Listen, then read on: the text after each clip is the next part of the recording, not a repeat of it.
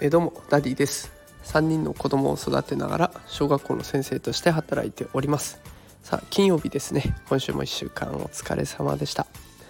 えー、さて今日はですね差がつく音読がもたらす5つの効果というテーマでお送りしていきたいと思います。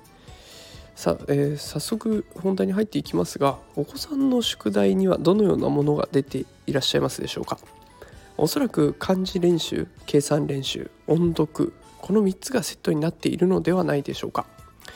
これ私の勤務しているところでもこの3つを出すようにしましょうということで学校で決まっているんですけれどもえっと私以前ですねあとある保護者の方から「先生音読って私たちが子どもの頃からやってますけどこれ効果あるんですか?」ってずっと同じことやってますよっていうことを聞かれたことがありあるんですね。でなんで今日はこの音読の宿題っていうのがあるのかっていう素朴な疑問にお答えできたらなと思っております。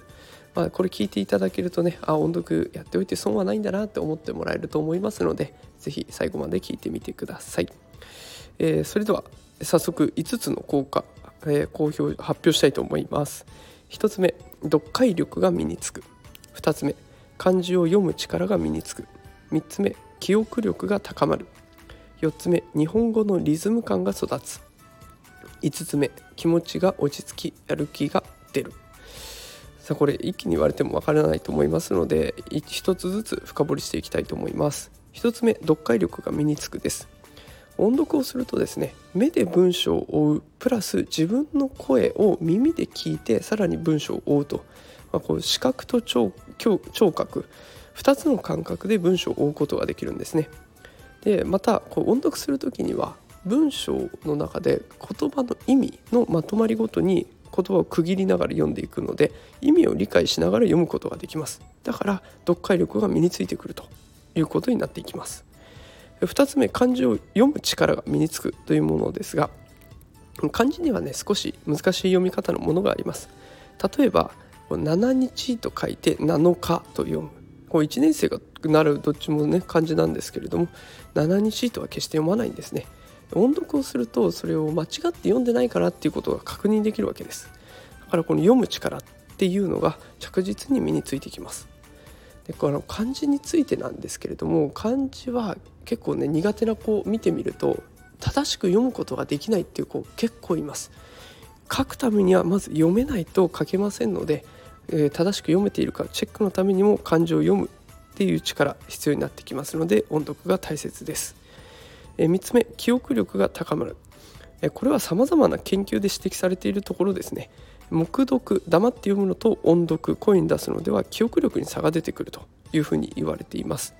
音読することで脳の前頭前野っていうところの動きが活発になって記憶内容を記憶しやすくなると言われています。でこれ私自身も高校生の高校3年生の時ですね。あの大学受験の時に経験しました。あのそれまではずっと野球をやっていて受験勉強なんて全然やってなかったんですけれどもそんな中で一番苦戦したのが英語だったんですね。なもう何を言ってるかよくわからないし文法もなんか全然わかんない状態のまま受験勉強を始めていきましたがあのその時の塾の先生にですね音読をたくさんしなさいというふうに言われました。でも全然何もわからない右も左もわかんない状態だったんでとりあえずそれの指示を素直に聞いて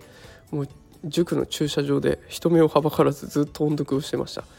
そうするとね1ヶ月2ヶ月ぐらいですね音読し続けると得点がぐんと上がる瞬間があったんですね。あのこれの瞬間から英語っていうのがなんとなく分かるようになってきて楽しくなってきました。だから記憶力っていうのはやっぱり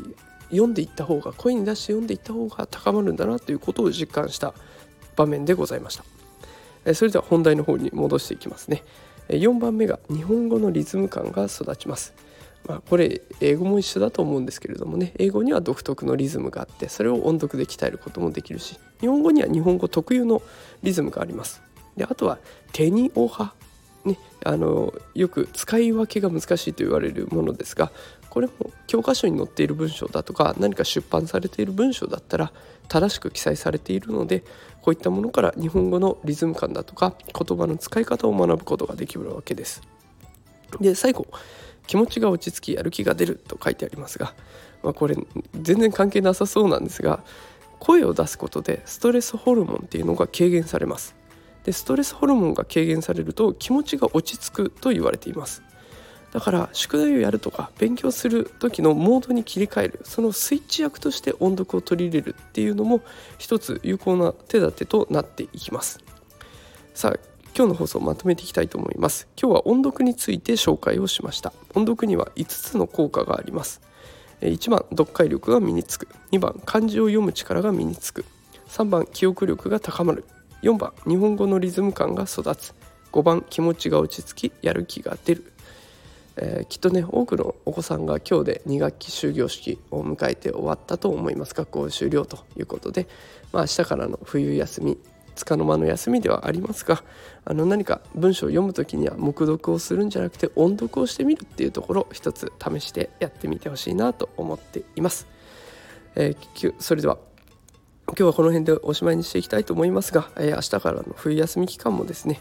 え育児教育情報を毎日配信していこうと思っておりますスタンド FM ノートツイッターいろいろやっておりますえノートの方ではねこの放送の台本を無料で公開していますのでぜひご覧ください。えまたスタンド FM ではレターも募集中です。担任の先生には聞けないあんなことこんなことを気軽に聞いてみてください。全力で勉強してお答えします。さあそれではえ今日はクリスマスイブですね。明日クリスマスです。素敵な夜を過ごしてください。今日はこの辺で失礼します。